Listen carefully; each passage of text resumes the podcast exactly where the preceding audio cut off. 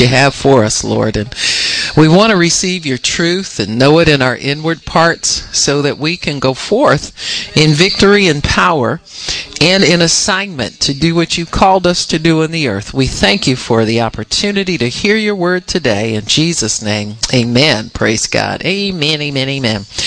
Today we're going to talk about the spirit of compromise and uh, the effects that it has on the church, on people. Uh, uh, one of the the um, uh, things that I've noticed is that the word of God always comes to pass. This was foretold in the word in First Timothy chapter four. If you'll turn there, you'll see what the writer was speaking to the church and and how this affects what we have and what we see in the world today in 1 Timothy chapter 4 and verse 1 says, Now the Spirit speaks expressly.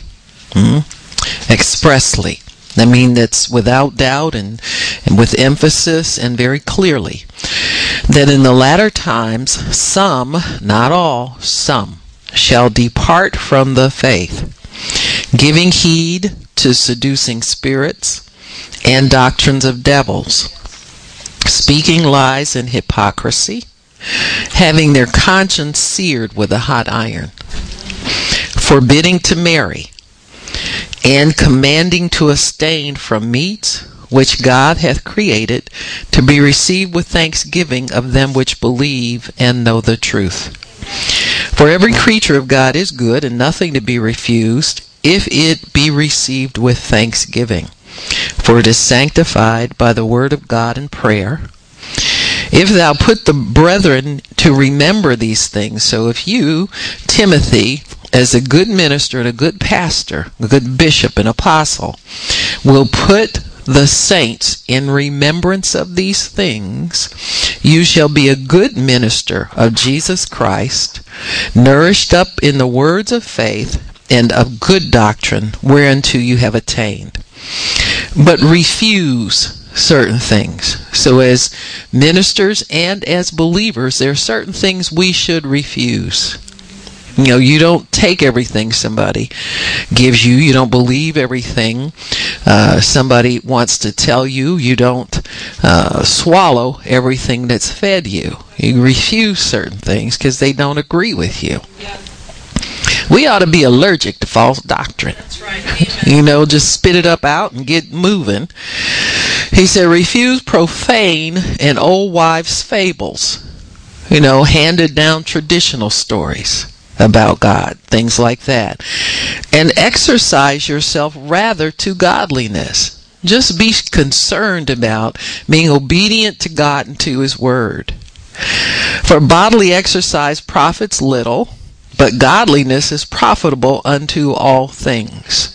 So you'll see in in in uh, the apostate church, certain things start to creep in. A, con- a preoccupation with what you eat and how much exercise you get. You turn on Christian TV and you get tons of that stuff. But if your family's in a wreck, nobody can tell you how to hold a family together. You got me? Well, it's true anyway. You got me? These are the things that God is concerned about. He's concerned about what touches your heart. What you eat has very little to do with your heart. Jesus said that. He said, you know, look at what you eat. He said it goes in one end, comes out the other, in other words. So it just passes through you. But the words that you receive and hide in your heart, that's what make you who you are. That that has a, a profound effect on you. It either makes you holy or it defiles you. So he says that these things, godliness is profitable unto all things, having promise of the life that is now and of that which is to come. Amen. So in other words, we're going to suffer reproach. We're going to be persecuted when we hold on to what God tells us to be right and to be true. But the writer here says we should hold on to it anyway because it was it will be very very popular to depart from the faith. He gives some examples forbidding to marry. We know that that's been true in certain denominations. They feel that their leaders should not have natural families. That's a forbidding to marry doctrine. That's in the church. The other thing is that we have doctrines in the church now. They're not as overt, but they don't encourage marriage. They don't encourage young people to pray for godly spouses. They don't encourage young men to be responsible, to get a job, to get a good education, to get, you know, follow the ways of God. They certainly don't encourage young women to cook and to clean and to make a house so that somebody want to come and live in that thing with you. You got me? What we do is we let them grow up like the world does. We don't encourage them to, you know, to be well groomed and be modest in our dress and all that kind of stuff. Young girls coming into church look like they come off the street, and I mean, I mean for years. It's like the Spirit of God makes no impact on us whatsoever to convert us from where He found us into more godly people who want to make a home, who want to make people comfortable there. You know, sometimes if you're a homemaker, you get all these people want to come nest in your house all the time. I'm thinking, why don't you go home and clean yours up? You got me? Maybe somebody want to stay with you sometimes. If you can cook, everybody wants to come over to your house and eat. I, when we first started the ministry, I, I thought I would ask the women to, to bring a dish. They go by the store and get some microwave, and I'm looking at. it, I said, "Huh? Is that what you feed your family? Are you kidding me?" Well, I work. Women been working forever. I worked too, and I still came home and cooked. I couldn't feed my husband that stuff. Not if he was to stay with me. Just a thought. Was that song? Making it easy for the clean up woman. Huh? I didn't play that stuff. My mother taught me how to cook, how to clean. If I stuck my mouth out, I got whooped, and I cooked and I cleaned. End of story. Huh? And I found a man who stayed until he went home to be with the Lord. Praise the Lord. Amen. Simple things, but you got to humble yourself to do that. You can't be a proud and haughty woman and keep a household together. Somebody's got to humble themselves to keep that household together. And see, we're so accustomed now to being liberated and being free to do what the world does, not what the Word of God tells us to do. Word of God is very specific about what keeps a household together. And if we will do those things, we'll find that the household is blessed. But we give heed to all kinds of crazy doctrine. People in the world aren't even living good behind the stuff that they preach to each other. Their lives are messed up and they're looking for help too, but they're not going to find it where they're looking for. And when you come to the church, we have some of the same beliefs that they have. So the Bible says this is the apostate church. This is a church that is veering off from the basic doctrine of God. And it comes in very subtle ways, folks. The devil's not just going to beat you over the head with false doctrine. He comes in very subtle ways. He'll start throwing small hints and he'll get a few people to listen to it. Then he'll throw a few more small hints and get people to listen to it. He'll throw a few small hints and get more people to listen to it. And pretty soon you've got people in the church speaking this stuff as though it's true. You've got ministers preaching it from the pulpits. And you've got believers turning their minds away from sound doctrine onto the doctrines of devils, and they have picked this stuff up and aren't able to carry the message of the gospel any further. And that's how uh, uh, death comes into the church, where the power of God's not there anymore. The more truth we can minister and preach and teach, the more God will show up and do great and mighty things in our midst. See, we want God to come in and give us good jobs and give us obedient children, but we're teaching them all kinds of goofy things that we pull off of the television because we think the guy on TV, if he's preaching it and he's got a big following, that's what we want to do. We think that if we if it's something that has to do with something we can easily grab onto, like what you eat and and and you know how much exercise you get, we think it's good and we have compromise in it. Well, you know, God is you know this is a temple of God. You got to be careful about the temple. Yeah, and what you hear and what you speak and what's in your heart. That's where God resides. He doesn't reside in your abs and your flabs and your pecs and your mechs. He resides in your heart. You got to get your heart prepared for God to come in. And so these things are subtle, but they're there. I'm shocked when I look at Christian TV and see how many pills are being sold, how many weight loss products are being sold. You know, I mean, all them diets work if you follow them. If you just buy the stuff and leave it on the shelf, it's not going to work for you. you know, the answer to these things are very simple. They're not challenging. But the challenging things is how to get your kids to be able to pray in school again. How to get that devil out of there. How'd that devil get in there? Just jumped up all of a sudden and, and took schools away from normal people. Now we've handed it over. They're teaching homosexuality in schools and under the, the terms tolerance. There are certain things you shouldn't have to tolerate. You know, you have the freedom to tolerate what you want to and not tolerate what you don't want to. You know, as long as you're not trying to withhold somebody from a job or do something illegal with it, you don't have to tolerate those things on a personal level. You're you're free to believe what you want to believe. You can worship who you want to worship and you can pray when you want to pray and to whom you want to pray. And so these things are, are things that we have sat by and watched happen and tolerated them to a degree. You know, people who pray, of course, are engaged and they're fighting it.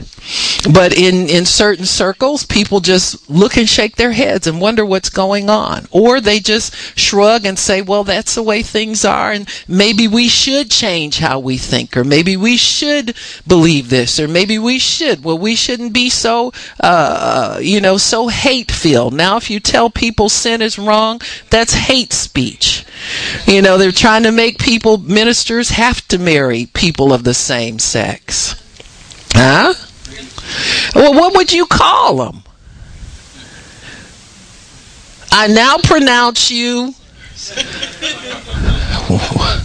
Well, who's the wife and who's the okay? You what? Well, let me see. Well, let me. What should we? Wife and wife. Well, which one of you is the wife and which one's the husband? Oh, my little little minister's handbook is, is I gotta pronounce them husband and wife. So you make up your mind who, which one you gonna be today. You understand what I'm saying? This is ridiculous. And we call it the law of the land, and we're trying to give it dignity and respect when it deserves none. It's foolishness and it's folly and it's against God's law. And that's the most loving thing you can tell somebody is the truth. Huh? Truth never goes out of style. Truth is always fashionable because truth is always honored by God. For years, we've been telling people that, that homosexuality is wrong. Now, all of a sudden, well, they're confused already because people in authority have told them two different things. So they're never they're they're no more straightened out now than they've ever been. In fact, they're more confused. When you see the church changing its doctrine and turning things around to suit the times, to suit people so that they won't be persecuted, the church is certainly in trouble. And so the age that we now live in, you see great evidence of this scripture coming to pass. What you give heed to is very important. It talks about, in the end, we will be giving heed to seducing spirits and doctrines of devil. Now, what's a seducing spirit? Well, a spirit of compromise is one. A spirit that will give you subtle challenges to the truth that you believe. And is there to pull you away in a gradual, subtle fashion. It more or less seduces you away. These spirits have some effect on your emotions and on your carnal soul. That's how they seduce you. They get your attention because they cause you to question something that you believe in your heart by working some emotional reaction in your flesh.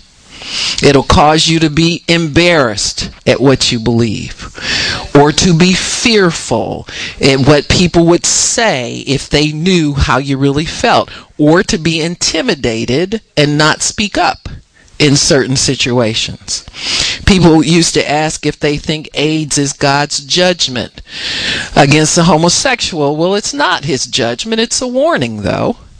You got me? Disease is a warning.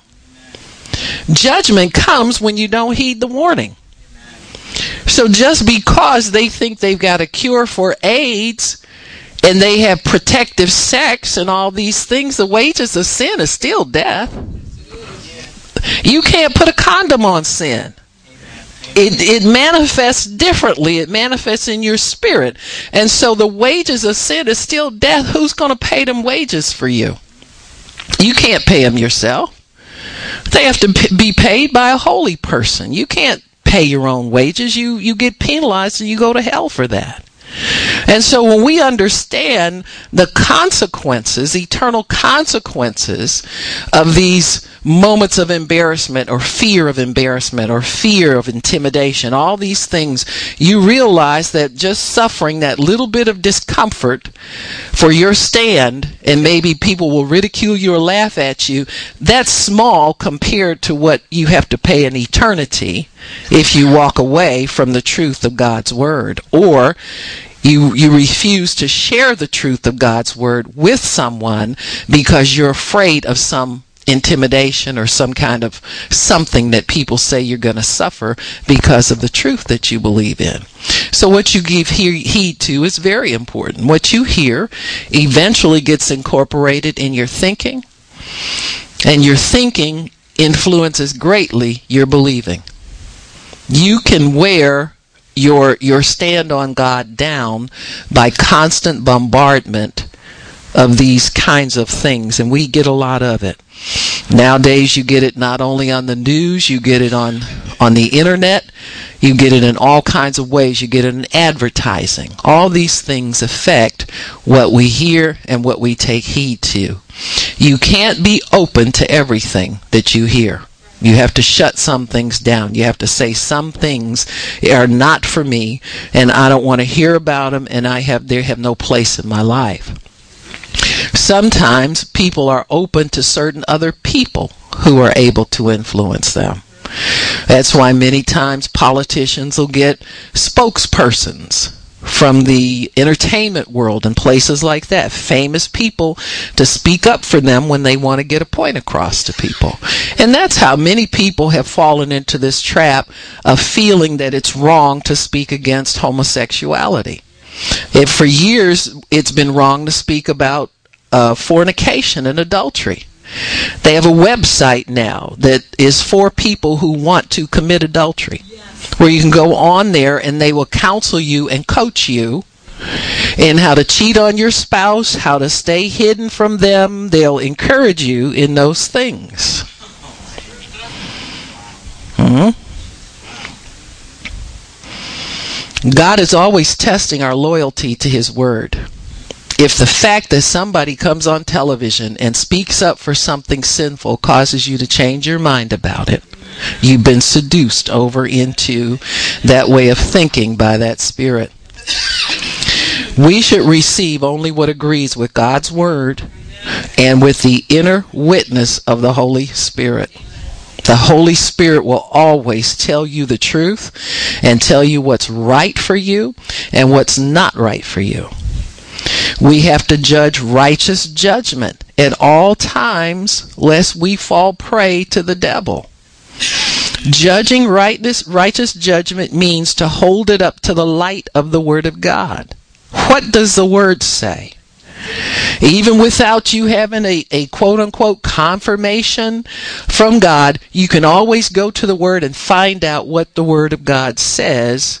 And if you stay with the Word of God, you will not be found in error even people who stay with, with the Word of God in kind of a legalistic sense. We talk about legalism versus grace versus law versus all these things. Obeying the commandments of God will always do you better than compromising on them. You got me? Even if you don't feel it in your heart, even if you don't really understand it, if you take that stand and obey the Word of God whenever it falls before your eyes, then you're much better chance of staying with it than if you try to compromise and put it on the shelf. you never put the Word of God on the shelf. You put something else on there, but you don't put the Word of God on your on the shelf. The Copelands made this covenant with God when they were very, very young in the faith. And they said, God, whatever we see in your word, we're going to obey it and we're going to start doing it. And they did that with everything. And you see where it took them. They're not what I would call legalists. They're people who understand the Word of God because they have the results of understanding God's Word. But they made a decision that they were not going to put it off, compromise, shelve it, or do anything else with the Word of God except obey it. And God has honored that in them. And so we have to judge righteously at all times. And so the Word of God, according to our covenant, we have already agreed to obey God and to obey His Word. It's through compromise that often believers will depart from the faith. They consider things they shouldn't consider. They listen to things they shouldn't listen to. They try to make a decision on things that are explicitly uh, forbidden in the Word of God. They just some things just are not for us anymore. We have the Holy Spirit living in us, and we have to be respectful of Him dwelling on the inside of us. And we have to be respectful of what He's preparing us to do in the earth. This isn't just about you and how you feel today. This is about you and the future God has carved out for you. Now, anybody who's a parent understands that. Good parents understand that your children have to eat some spinach. They can't have bubble gum and candy and cupcakes all the time. Not only will the teeth rot, but they'll be malnourished. They won't have much energy. Their growth will be stunted. There are certain things that you need at certain times in your growth in God as well.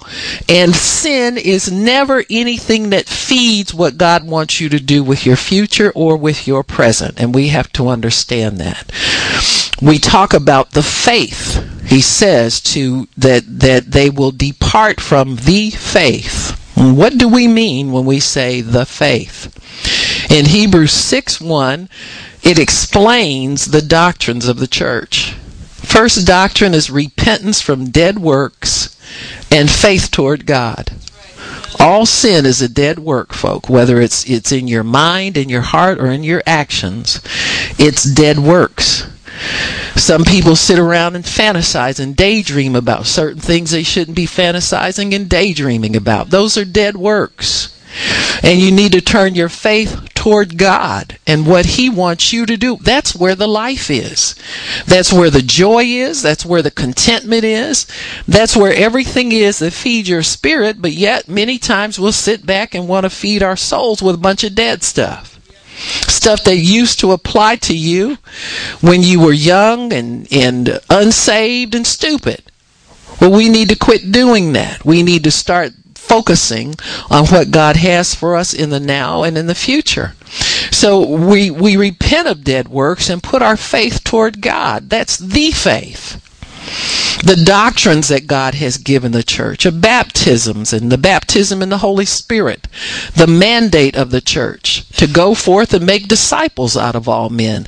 Those are the things that, that we talk about when we talk about the faith. And so many people depart from that and depart from the purpose that God has them here in the earth. To depart from this way is to pick up a false way when you depart from the doctrines of, of the church, just the basics of salvation, faith toward God, those kinds of things. Do you or don't you need to be baptized in the Holy Ghost? Well, you need to be baptized in the Holy Ghost. The Bible says that. Jesus prepared that for us with the evidence of speaking in tongues. There's no such thing with baptism without evidence. When you got baptized in water, you had evidence. You got wet, didn't you? And they dried you off. So that was your evidence. A baptism in the Holy Spirit as you pray in tongues, in another tongue, in an unknown tongue, and edify your spirit, that kind of thing. So these things that, that, that are being challenged, and this isn't new, they've always been challenged, are things that we need to hold on to and realize that in holding on to these things, we will save ourselves save our souls, and God will use us, and He's well pleased with you. When you take a stand for the faith. He is well pleased with you. So I had some examples here because I know sometimes people think, uh, you know, uh, preachers exaggerate. It's not that bad, and I don't know how what bad or good or whatever, but there's evidence that this is widespread now, and it's widespread in, in some areas, especially the church. So I have some examples here. I'm just going to read you some information and you take some notes and you understand that when you hear these things, you have to stay firm in what God's told you. It doesn't matter who's who's involved in these things and uh, well they are good ministers or they had a good ministry or they're a nice person. It has nothing to do with anything, folks. What you need to focus on is that you don't fall into that same trap because that's how compromise starts. It starts with uh, somehow feeling sympathetic to somebody who's trampled over the word that we're holding on to. They'll call us deceivers and call us false and call us heretics in a minute, but yet we want to try and stick up for them. And so we need to understand that these things happen to people even with good ministries. So there, there's a minister, um, uh, Carlton Pearson and some of you know him, but he uh, is is now uh, being labeled as a heretic by his denomination for several reasons. One of the things that, that Carlton Pearson did was he changed his doctrine. He changed the doctrine that he had always believed. He built one of the largest churches in Tulsa. At one time, his church had over 5,000 members. We know that just because you have a big church, it doesn't mean you're following God. And just because has, you have a small one, it doesn't mean you're following God. You got me? When you follow God, there's evidence that you follow God. And it's not always in numbers. But he built this church. He attended Oral Roberts University. He was a part of Oral Roberts' uh, board of directors at one time. He was highly well respected. But he picked up a doctrine, I would say, in, at at maybe at the early 2000s around that time where he believed that everybody is saved and that there is no hell there's no hell for for God to send people to which means in in in in understanding how he's departed from the faith. That means that we don't need Jesus' death, burial, and resurrection on the cross for salvation. So, number one, it tramples the blood of Jesus underfoot. And it does, it despises the spirit of grace that comes upon us when we obey God in repentance of our sins. It calls he calls it the gospel of inclusion. I N C L U S I O N. And he attracts people who have issues and offenses toward the church. If you go on his website, you'll see some of the comments that other people make about him. Some of these people are ministers who have fallen from their denominations and so forth. And they always tell the same story that they felt like they they differed with the powers that be in the in the authority structure in their denomination. And most of them got kicked out. He invites others to become, on his website, he invites others to become what he calls peace agents. P E A C E, peace agents. So you see, here's this, this, uh, empathy, sympathy kind of thing instead of this soulish response to the gospel, instead of letting your spirit stay engaged in these things, you start letting your soul respond to them. So he says he, he invites people to come peace agents and help him stand for global freedom from extreme religious tyranny. So he calls churches, the ones that, that helped him grow up, where he came from. He was a member of the Church of God in Christ, uh, which he calls religious tyranny and unreasonable dogma and fear based theologies. So instead of him And this probably has been in him all the time. You know, these things don't just pop up out of nowhere. But it sounds to me like this is how a little kid would respond to church. Because I remember being scared when I went to church. I remember thinking that they were hard on people. It sounds almost like the way a sinner would think about the things of God, like somebody who really hasn't been converted. And so when you think about these things, and this is sometimes why God allows us to be challenged in our beliefs to see what we really believe. And if you really stay with what he has given you, the, the faith that was once delivered to the saints, that's what he wants us to stay with. We call it tradition. We go, it's traditional, but it's alive at the same time. You see what I'm saying? And there's life there in, in some of these traditions. They're not just religious traditions.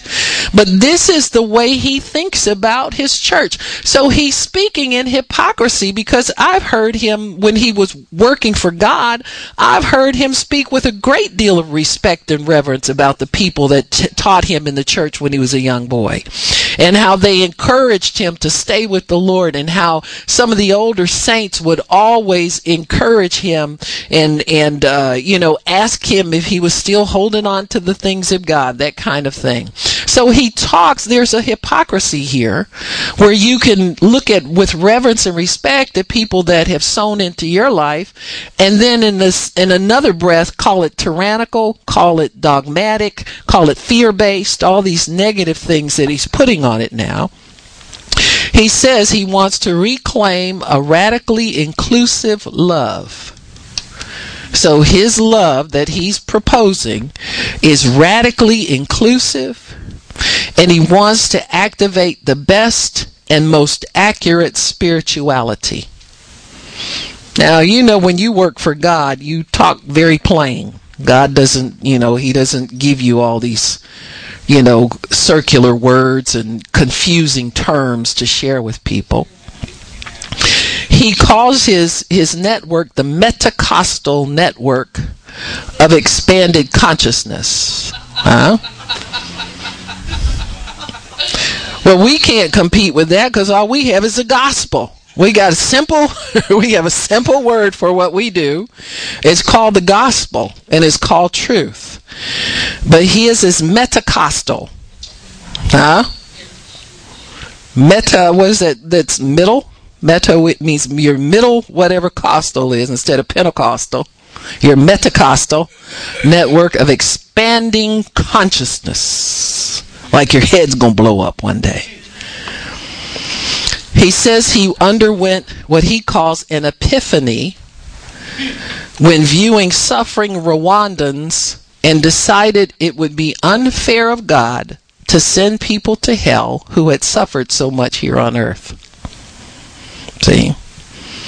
So at some point, your compromise makes you think you know more than God.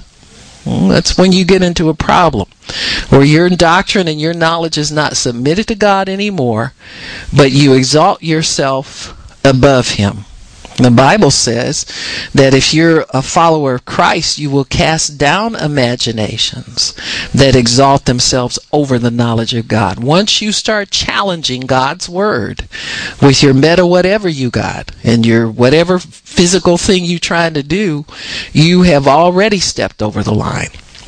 So, it, these uh, what he wants to do is cause people to compromise God's word by playing to their emotions and playing to the hurt and the wounded who are out there to see if he can pull them into a false doctrine. Hmm? So, compromise with his emotions and being open to heresy is what led him to lose his his status in God and his standing in the Christian community. And so when when you start spouting off things like he started to spout off, I think he's he's tried to to connect with some kind of uh, um, uh, one of those Unitarian type churches or Unity churches. He was there for a while and they threw him out. They fired him. Which is good because he doesn't need to find her. He needs to wander around until God finds him and he finds God again. You know, this is what you pray for people like this. You don't try to pray that, oh, don't, don't let him lose his church. Don't let him lose. What do you mean he's lost it already? You can't hold on to something that's already gone. The devil took that a long time ago. And so we have to understand that many times people can be drawn off with soulish understanding of spiritual things. Things that are spiritual, you've got to keep spiritual. You've got to evaluate what you hear according to God's word, not according to who you like and what they say and and and how great they seem to be and all this kind of stuff. You have to evaluate them according to the word of God and and judge things according to God's word. One of the problems we have now is that we don't really have a clear um, way of introducing people into the church anymore. Used to be they got saved, you told them where you went to church, and they followed you to your church and they grew. Now we have what we call seeker friendly services where we have tons of people come in to a church service and we never know who's saved and who's not. Now think about this. If you or your leader doesn't know who's saved and who's not, they haven't really come in through the door that is Christ Jesus. You've dumbed down your message so you don't lose anybody. Think about the connections they're making with the different people in the church every time they come in. Think about the conversations that are going on between people. You have, as a, as a pastor, you have no control over the growth of those people. You don't know what they're receiving from one another. You don't know if you've got people that are there from, from new age kind of churches that are infiltrating and, and speaking to your people. You have no clue of what's going on there. All you know is you got a lot of people and you're on TV every week. You got me? And so there's something here that is filth feeding the the false doctrine and picking up of these kinds of ideas because there's no way to monitor and control what people know, how they grow, what they believe, all of that stuff. That's why you'll have a pastor with 30,000 people and don't have an assistant to leave in charge of things. He's got to go hire somebody or figure out if somebody can be there or, or that it, it falls through the cracks on the day to day. That's why a lot of times people come into churches where they get to know them and they feel uncomfortable and they run to a place where they can be anonymous because they don't want to be found out. The most help oftentimes people get is on a, a an anonymous phone prayer line because that's where they can pour their heart out to somebody and tell somebody their problems and get some help is on the prayer line. And it's unfortunate because I don't think Jesus ever meant it to be that way. Some people will never grow to, to what they're supposed to be in ministry because they never have what we, we know to be true discipleship. In discipleship, somebody knows you personally. They know how you grow. They know what you need. They they uh, understand your situation. Any needs you get can be met in that local assembly, or should be able to be met in that local assembly. Many churches have programs to feed the hungry and don't know if there's hungry sitting right there in their congregation. It's so disconnected from what God ever wanted it to be. And so we have to be understanding of God's original model for the church and what what we know to be true doctrine. And it's not tyranny. And it's not fear based. It's love based. And it's love based because we share the Word of God and God loves you and He wants you to know it through contact with His people. And so we, we have to learn how to hold on to things, folks. When they start slipping away, you need to know they're slipping and you need to retrieve the truth that, that God has given us. Uh, there's the other example I want to give you is the example of the ministry called Exodus International. And many of you might have seen it. Oprah Winfrey did something on there about pray the gay away, where they were laughing at the fact that people can pray and get delivered from homosexuality. And it's wrong. It's 100% wrong. Exodus International is a 30 year old organization, an international organization, whose purpose it is to help homosexuals come into Christianity, who have come into Christianity, renounce same sex attraction. They recently closed down their United States chapter, and I'll read you the story about that. not very long. It says here Exodus International to shut down. Ministry president apologizes to gay community. Exodus International, the 37 year old ministry devoted to helping people deal with unwanted. These are people who say they don't want it anymore. Unwanted same sex attraction is to be shut down. The Exodus Board of Directors unanimously voted to shut down the ministry after a year of prayer and dialogue. A press release states local groups that were affiliated with the ministry will continue, though they will no longer be under the umbrella of Exodus. You see, somebody's gotten infiltrated at the at the leadership level quote, we're not negating the ways God used Exodus to positively affect thousands of people. Really? What are you doing? But a new generation of Christians is looking for change.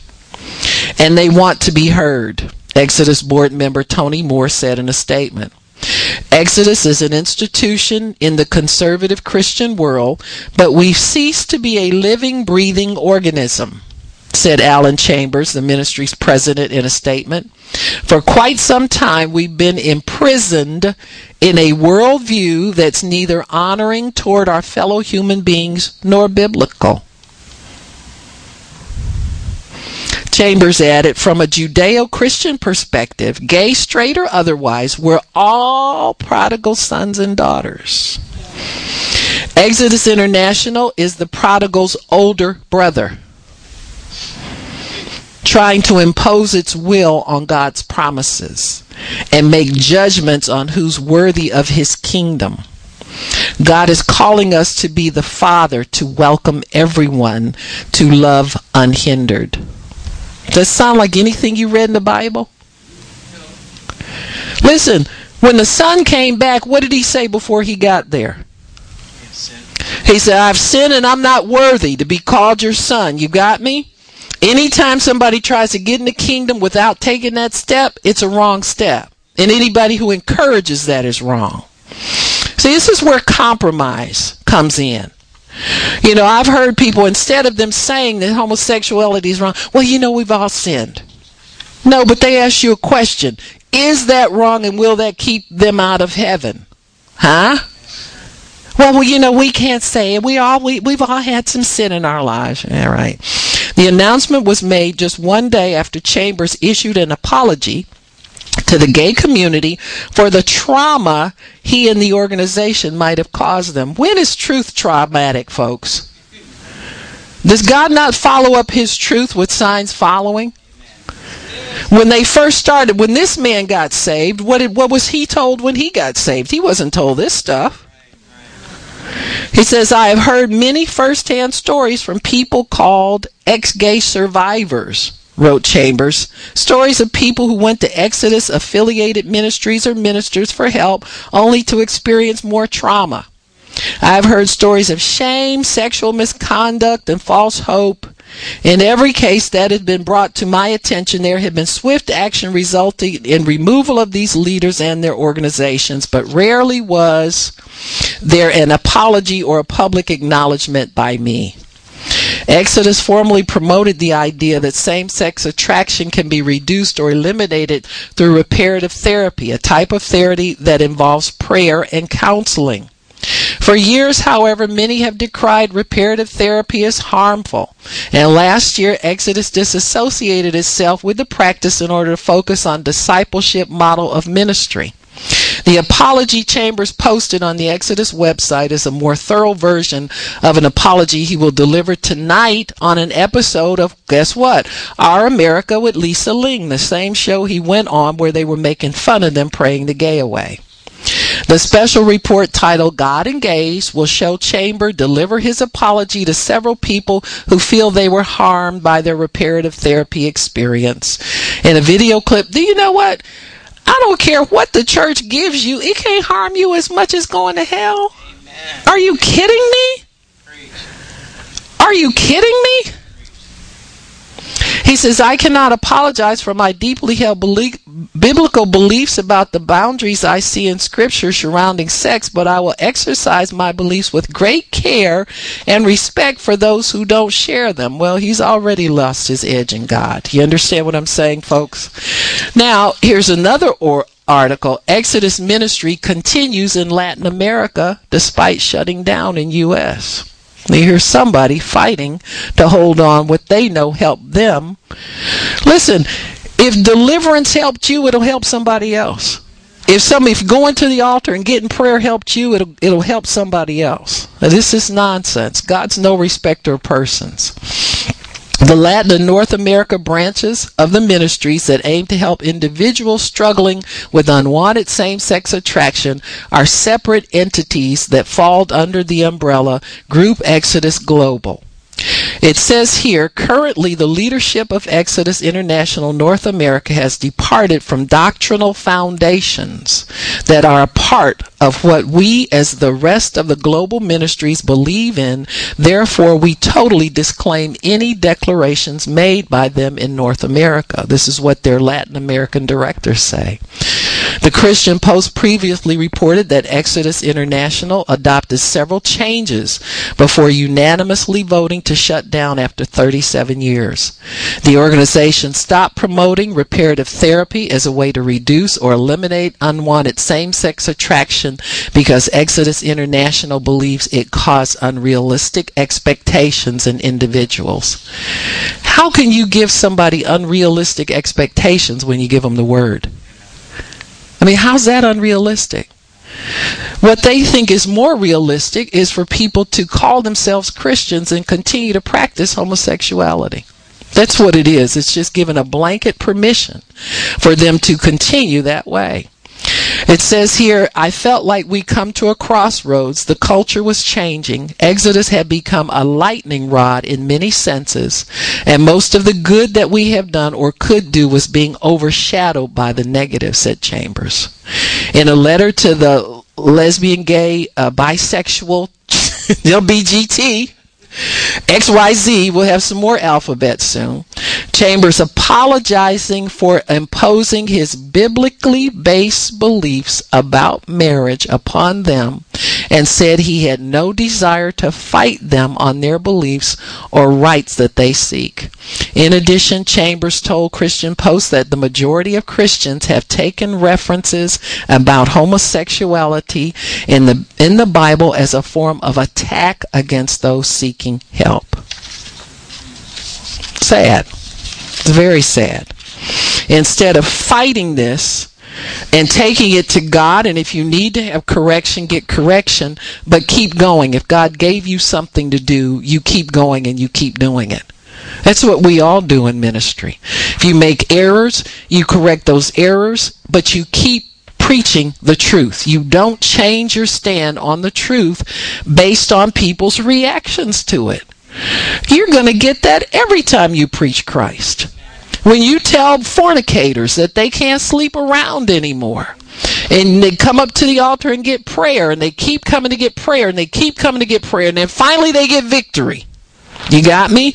That's what we look for is the victory. We don't back down from telling them that God won't honor sinful behavior. This is nonsense. It's total nonsense. So that's Exodus International. So you got two examples here. Here's somebody else compromising. This is from the Ohio. Um, this is a, a, congressman in Ohio. It says Jim Petro, former Ohio Attorney General, had a bright future in politics until he opposed the 2004 marriage amendment that defined marriage in Ohio between one man and one woman.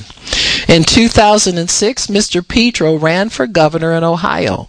Knowing he would not be elected because of his support for same sex marriage, he switched his position and said he did not support same sex marriage. However, the flip flop fooled no one. He was eventually defeated and has not had an elected position since then. Then on July 8th, 2013, Mr. Petro held a press conference to announce he has flip flopped yet again and is now in support of same sex marriage. Why, you ask, his flip flop flip? He says his recently recent change of opinion is due to the fact that his daughter is a lesbian. Sound familiar? attracted or affected by a similar family situation, Senator Rob Portman switched his position to support same sex marriage in March because his son was a homosexual. The vast majority of parents who discover that their child is homosexual do not respond the way Mr. Petro or Mr. Portman responded. Most will continue to love their child, but will speak the truth in love, explaining to them that homosexual sex is wrong. Apparently, Mr. Petro and Mr. Portman are in the minority on this one due to a child's choice to act on their same sex feelings. They want to force all Ohioans to accept their new flip flopped position, etc., etc. So, anyway, it says here also. And this is interesting. On July 31st, 2013, Family Research Council will hold their first annual dinner celebrating Ex Gay Pride Month. The event will celebrate those who have left the homo- homosexual lifestyle and are now pursuing healthy heterosexual relationships with families. And it gives more information. Now, there's been a couple of announcements that because of threats to that organization, they've had to postpone that celebration several times. This will be the first year people have who have left that gay lifestyle have had the courage to want to celebrate it like they do in the streets for the homosexual lifestyle. And they've had death threats, they've had threats of bombing when they note tell people where where it's going to be held in the venue. They say they've had multiple calls of people calling to to set bombs off in there if they continue with it. So they've had to put it off for a while. So these people you pray for, folks. You pray for people who who know the truth and speak out the truth to be able to continue to give truth to people because that's the only thing that's going to help us, folks, is for the church to quit backing down and to come forth with truth. The Bible says where sin abounds, grace does much more abound. And so God has, He's on your side when you have the truth in you. He's abounding with us, uh, grace toward us to come forth with the right things. So the the the while the Exodus chapters in the United States have backed down and tucked tail and ran, you see the one in South America is going to continue. They believe in what they're doing, and they appreciate truth, and they know what what truth is, and they're appreciating truth. So I had this one also about abounding grace, and we're going to talk about what the church is doing now to support the gospel and to get the gospel out. And this one is about Pope uh, Francis in his trip to Brazil.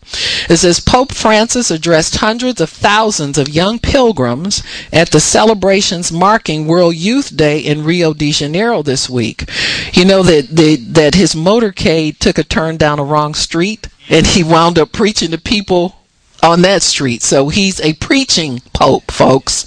And so he says, um, uh, saying that if the church did not spread the faith in the streets, it would be reduced to a non-governmental organization. In other words, the the church would just be a figurehead of power instead of having real power. He says here, and I quote, I would like to tell you what my expectations are regarding this World Youth Day, Pope Francis said on a rain soaked Copacabana beach. I would like us to make noise. I would like those inside the diocese to go out into the open. I want the church to be in the streets. I want us to defend ourselves against all that is worldliness, comfort, being closed and turned within.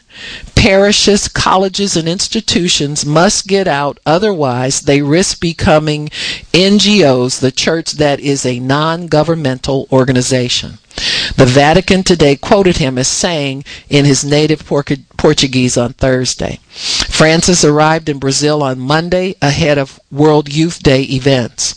On Friday, the Pope counseled eight prisoners, six boys and two girls who came from four prisons in the Rio area at the, at the residence of Archbishop of Rio de Janeiro. The Pope had strong words of encouragement for each one. Father Federico Lombardi, the Pope's spokesman, was quoted as saying, One of the girls sang him a song and they presented him with a rosary that was inscribed with the words, No more Candelaria, no more violence. Two decades ago, gunmen shot homeless children seeking shelter in the Candelaria Roman Catholic Church in Rio. Eight of the children died. On Thursday, the Pope addressed another crowd in a shanty town, a slum area of northern Rio that is infamous for violence. Quote, No one can remain insensitive to the inequalities that persist in the world, Francis told the crowd. No amount of peace building will be able to last, nor when harmony and happiness be attained in a society that ignores, pushes to the margin, or excludes a part of itself the Associated Press quoted him as saying. You are often disappointed by facts that speak of corruption on the part of people who put their own interests before the common good, he said. To you and to all, I repeat, never yield to discouragement. Do not lose trust. Do not allow your hope to be extended, extinguished. And so he had those words for them. But to me, it's interesting that the Pope is telling Catholics to go out in the streets and tell and share their faith with other. They're becoming more evangelical, even as all of this is being heaped on the, the church that's been freer, Pentecostal churches and the churches who quote unquote have power. You see a church that was sleeping waking up and telling people to go out and said, if we don't get out and preach the gospel, we'll turn into a non powerful, we'll lose all the power that God ever intended us to have. So where sin abounds, grace much more abounds. I don't care how many homosexuals want this and want that. God is abounding toward us in faith because we are serving the living God. So I got a couple more examples for you. I want to share these with you because there's one that I thought was very interesting very interesting. Not be only because it speaks to uh, the heritage of the church, but it shows you how easily God can pick up on truth and and bring it out. How much He's waiting for people to open their mouth so uh, He'll fill it with words. This is a story. How much time we got, Miss Wanda? Oh, okay. I can I can share two stories. So just listen. You can take notes, but these are things that are interesting. I thought uh, this one is from the um, um, Christian magazine. Uh, let me go back and give you the name of it. Make sure it's it's called Remembering. Oh, it's called World Magazine, and this is a Christian publication. Let me see. Where was it? Here we go. The title of this is called Hymns on Broadway. It says uh, um, there's a picture here of the principals in the in the play uh, Vanessa Williams, Cicely Tyson, and Cuba Gooding Jr. at the Stephen Sondheim uh, Theater are in this play uh, called A Trip to Bountiful. It was made into a movie some time ago, but it's interesting. New York says, I haven't seen who, this is the writer telling their story. This is their review of it. Says, I haven't seen Kinky Boots, the hottest new show on Broadway, and that's got a gay theme.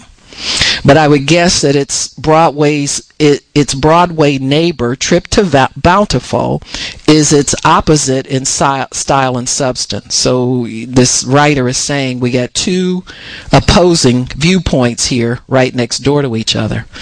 Bountiful lacks sparkly dance numbers and Cyndi Lauper selections. So Cyndi Lauper's written some of the songs in the Kinky Boots thing. but it's playing sold out shows. Set in Houston in the late 1940s, the play by Horton Foote, who wrote the Oscar winning screenplay for 1962's To Kill a Mockingbird, tells the story of one household confronting very normal crises. Fights about where someone left something in the house, nervousness about asking for a raise, and a couple's sorrow about not having had children. The elderly Mrs. Watts, played by Cicely Tyson, longs to return to her hometown of Bountiful, Texas, before she dies, against the wishes of her son Ludie, played by Cuba Gooding Jr., and his shrewdish wife, Jessie Mae, played by who else? Miss Vanessa Williams.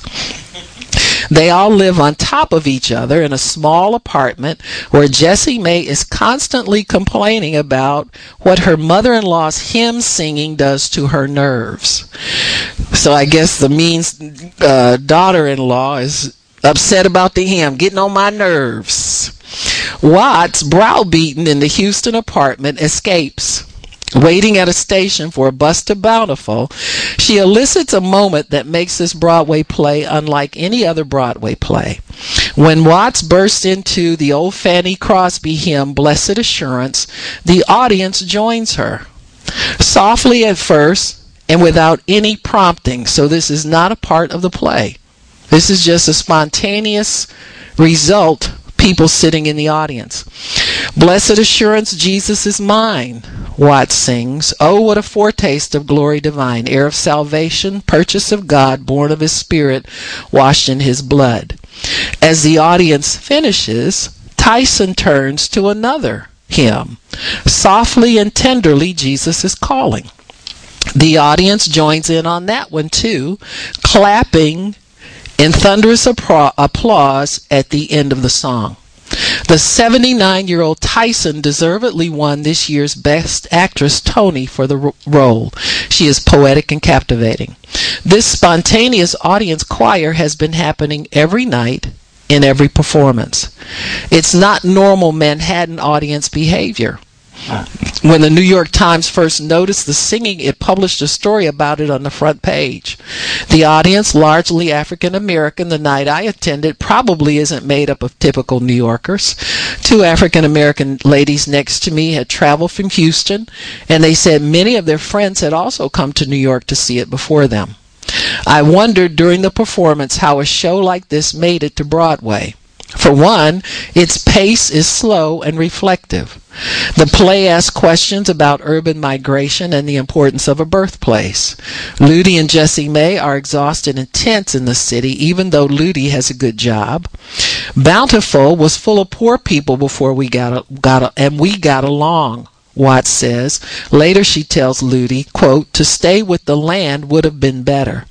When she returns to a deserted bountiful, she hears the sounds of birds she knows, smells the gulf, and says she feels her dignity returning. More surprising for a Broadway show, Watts' Christian faith is a theme throughout. Once Watts makes it into a bus to Bountiful, she founds, finds herself next to a young woman, Thelma, played by Condola Rashad, whose husband has just left to serve in the Korean War. Thelma talks about how she misses her husband. Watts begins reciting Psalm 91 by heart to Thelma. Quote, He who dwells under the shadow or the shelter of the Most High will abide under the shadow of the Almighty.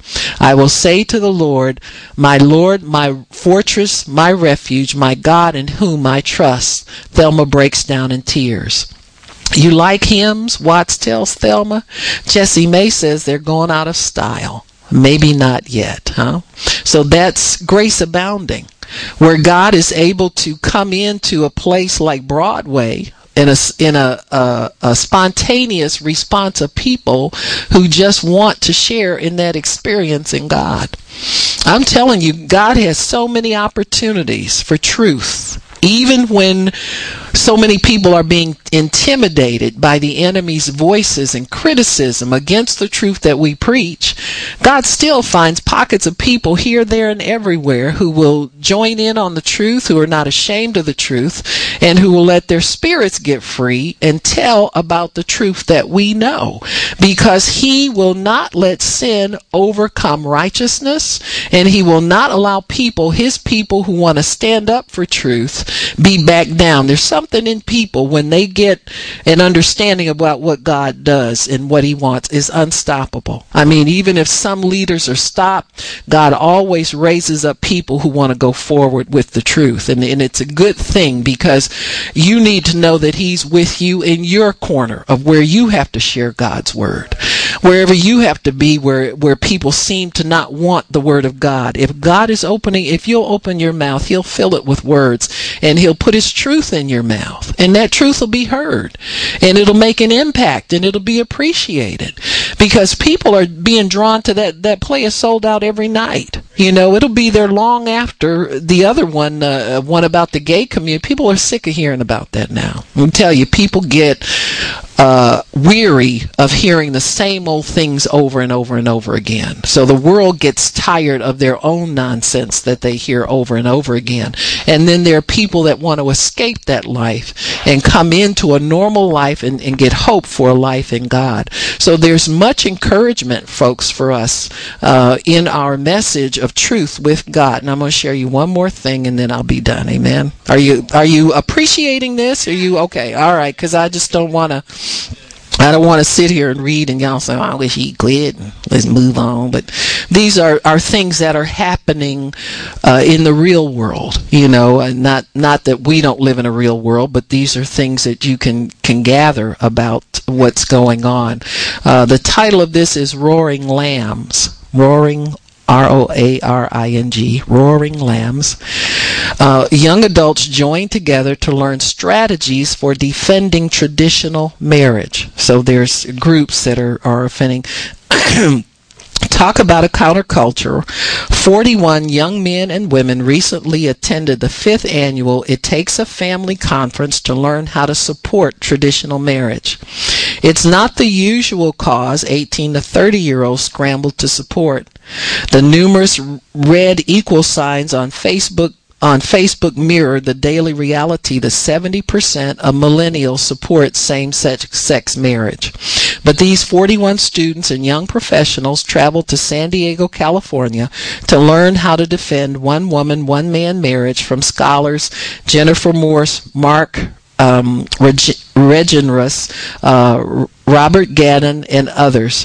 While the attendees eagerly discussed the necessity for marriage in society around dining tables and by the pool, they realized their views will be largely mocked and rejected once they step out of the safety of the conference.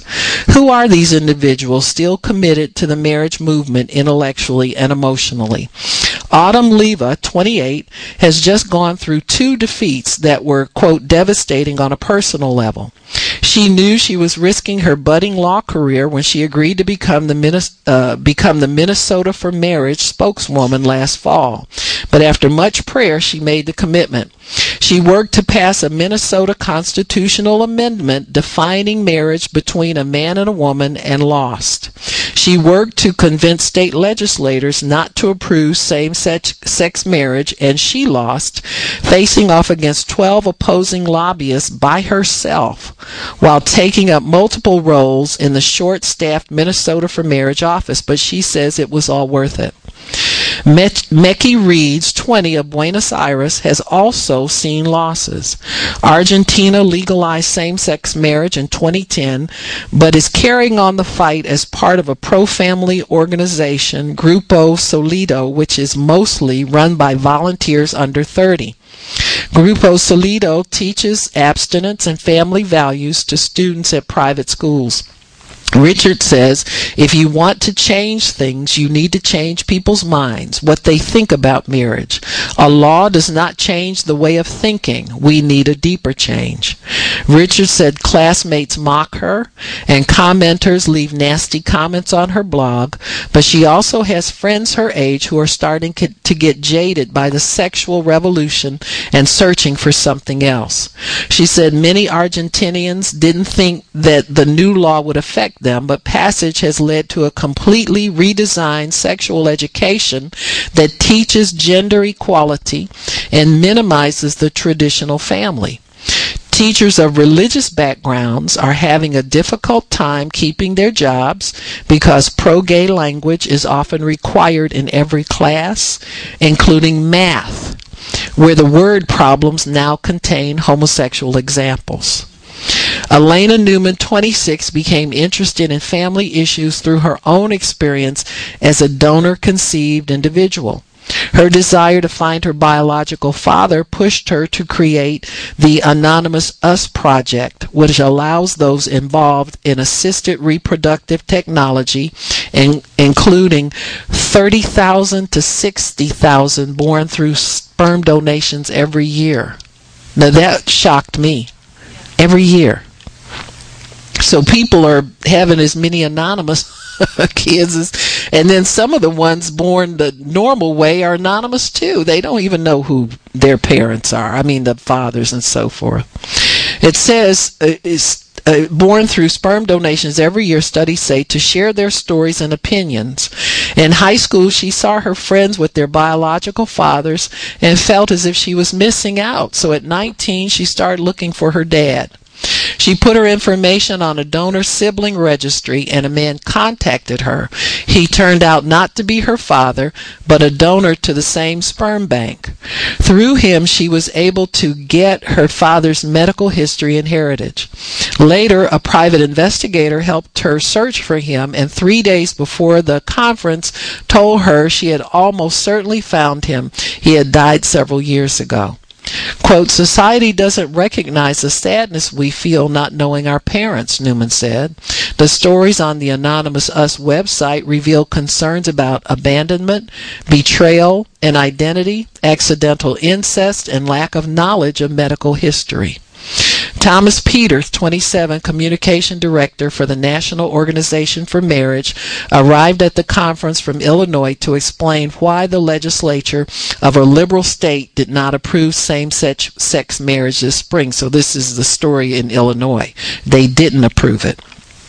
He said uh, National Organization for Marriage in Illinois worked closely with African American pastors to defeat the bill. Gay activists, quote, try to silence free debate, but the Illinois vote on marriage reflects what's really going on. I'm very eager to see a healthy debate continue. Peter said he did not plan to get involved with such a divisive issue, quote, knowing it would brand me, but he decided instead of say, staying silent, he'd rather fight for a world where his values could exist. So that's where grace much more abounds, folks. People who are willing to stand for truth, people who are willing to let God speak and and and understand the importance of coming forward and and telling truth when you have an opportunity to tell truth. That's that's what we do as believers. We don't back down uh, when God gives you because you'd rather. The Bible says, "Why would you fear the one who can only kill your body?" You fear the one who can kill the body and cast your soul in hell. And that's who we fear, folks. And God is to be feared, respected, and feared. Okay, so since you said I had some more time, I'll read you one more story. And this is not about anything, but this is a, a story somebody is, their commentary on Scripture. It says, Jesus is so serious about you getting the sin out of your life. And that's what we're talking about here. We're talking about a stand for or against sin and for righteousness. He says, he's so serious about you getting the sin out of your life that he says to cut off the offending appendage if you cannot master it quote, if your hand or your foot causes you to sin, cut it off and throw it away. Matthew 18:8. Amputation of a body part is not his first preference. He would rather you, quote, rule over the devil. Genesis 4 7. But if for whatever reason you're not up to it, then better to limp through the remains of the day without hands or eyes or whatever than to keep you keep them and go to hell. Life is short eternity is long. God loves us and wants us to enjoy heaven to the full with undiminished rewards. 1 Corinthians 3:15. So he is ruthless against sin. I live hard by the railroad track, and I'm ruthless about the prohibition against playing near the tracks. I do not good naturedly allow my grandchildren to slip occasionally from obeying that particular reg- regulation, nor do I commend them for a 99% compliance. Quote, In your struggle against sin, you have not yet resisted to the point of shedding your blood. Hebrews 12:4. The implication is that you may yet have to. God pardons his child who comes for forgiveness after stumbling, but insists that his child make every effort to obey. And he can tell the difference. One man wakes up the, in the morning and says, quote, I have stored up your word in my heart that I might not sin against you. Psalm 119:10. The other mistakes the Holy One for an automatic forgiveness dispenser and puts up little resistance to temptation. The seeds of his fall are, stow- are stowaways on his attitude. Shall we give up teaching people how to hold their bodies in holiness and honor? Shall we say, been there, done that, didn't work, let's all just kumbaya as we give ourselves permission to fail? No. This is the will of God, your sanctification, that you abstain from sexual immorality, that you each of you know how to control his own body in holiness and honor, not in the passion of lust. 1 Thessalonians 4 3 through 5. Unless you have ever killed a strong carnal desire, you'll never know in an experiential way the meaning of take up your cross every day and follow me and carry around in the body the death of Jesus 2 Corinthians 4 4:10 those words are religious gibberish to you Unless you kill a strong desire, you never know the freedom and growth spurt waiting on the other side of obedience. See, that's what the people in Exodus experienced themselves, and they've fallen away from teaching that to others. The reason it is considered cruel to deny people's right to unbridled sexual expression is because the mind of a worldly man cannot conceive of anything happier than satisfying carnality. If satisfaction of our moral coil is man's highest good, then to love is to allow it. But scripture says we are to love people enough to warn them of the wrath of God to come, 1 Thessalonians 1:10, and to cheer them when the re- with the reward of heaven, 1 Corinthians 2:9. A number of older women in my local church have never married and would like to. They have opposite sex attractions, you might say. They do not have occasional slips into a night of fornication because they cannot help it, and because God made them that way, they simply need to fornicate once in a while. They frequent no support groups to celebrate monthly or yearly markers since their last adulterous affair. If we are not able to die to forbidden sexual desire, how will we ever die when they come to plunder our goods because of the name of Christ? How will we be like the cloud of witnesses before us who joyfully did so because they were mindful of more enduring possessions in heaven and considered it a bargain? Hebrews 10:32 through 35. Jesus says to sever our appendage if it causes us to sin. But this is a bit of holy ruse on his part. He knows that it doesn't have to come to this, for he gives more grace. So that whatever the temptation, we will find a way out without the necessity of bodily amputation. So we have there the resolution for people who feel it's too hard for us to tell a homosexual they can't be homosexual anymore. It's not too hard. Because where sin abounds in a person's mind and temptation abounds, grace much more abounds. So folks, we, we've got to understand this this warfare is heating up and you've got to decide which side you're on you've got to decide to stay on god's side and tell people the truth you know it's not your truth anyway it's god's truth you're only doing what a, a faithful servant is supposed to do and that is continue the faith continue passing it on to people don't compromise on it. It's not ours to compromise on. You can't pretty it up. If it sounds harsh to people, it just sounds that way. But trust me, once it's spoken, God through His Holy Spirit will make that truth real to them. And that truth is convicting. But they will find help from God to carry out His commandments if we will stay true to the message. Amen. Father in heaven, we thank you for your word and we thank you for giving us understanding that there is no compromise on the faith for the believer. This is not our gospel. We didn't die for this gospel. We didn't shed one drop of blood for the salvation, but Jesus did that. And we as believers must stay true to Him and what He's called us to do. So, Father, I thank you that you've given the church an important job, and that is a mandate to share the truth of the good news of Jesus Christ, and that is forgiveness of sin and redemption into salvation. And we thank you for that, Father, in Jesus' name. Amen. Praise God. Amen, amen, amen. If anybody needs prayer, come on up and I'll pray for you. Praise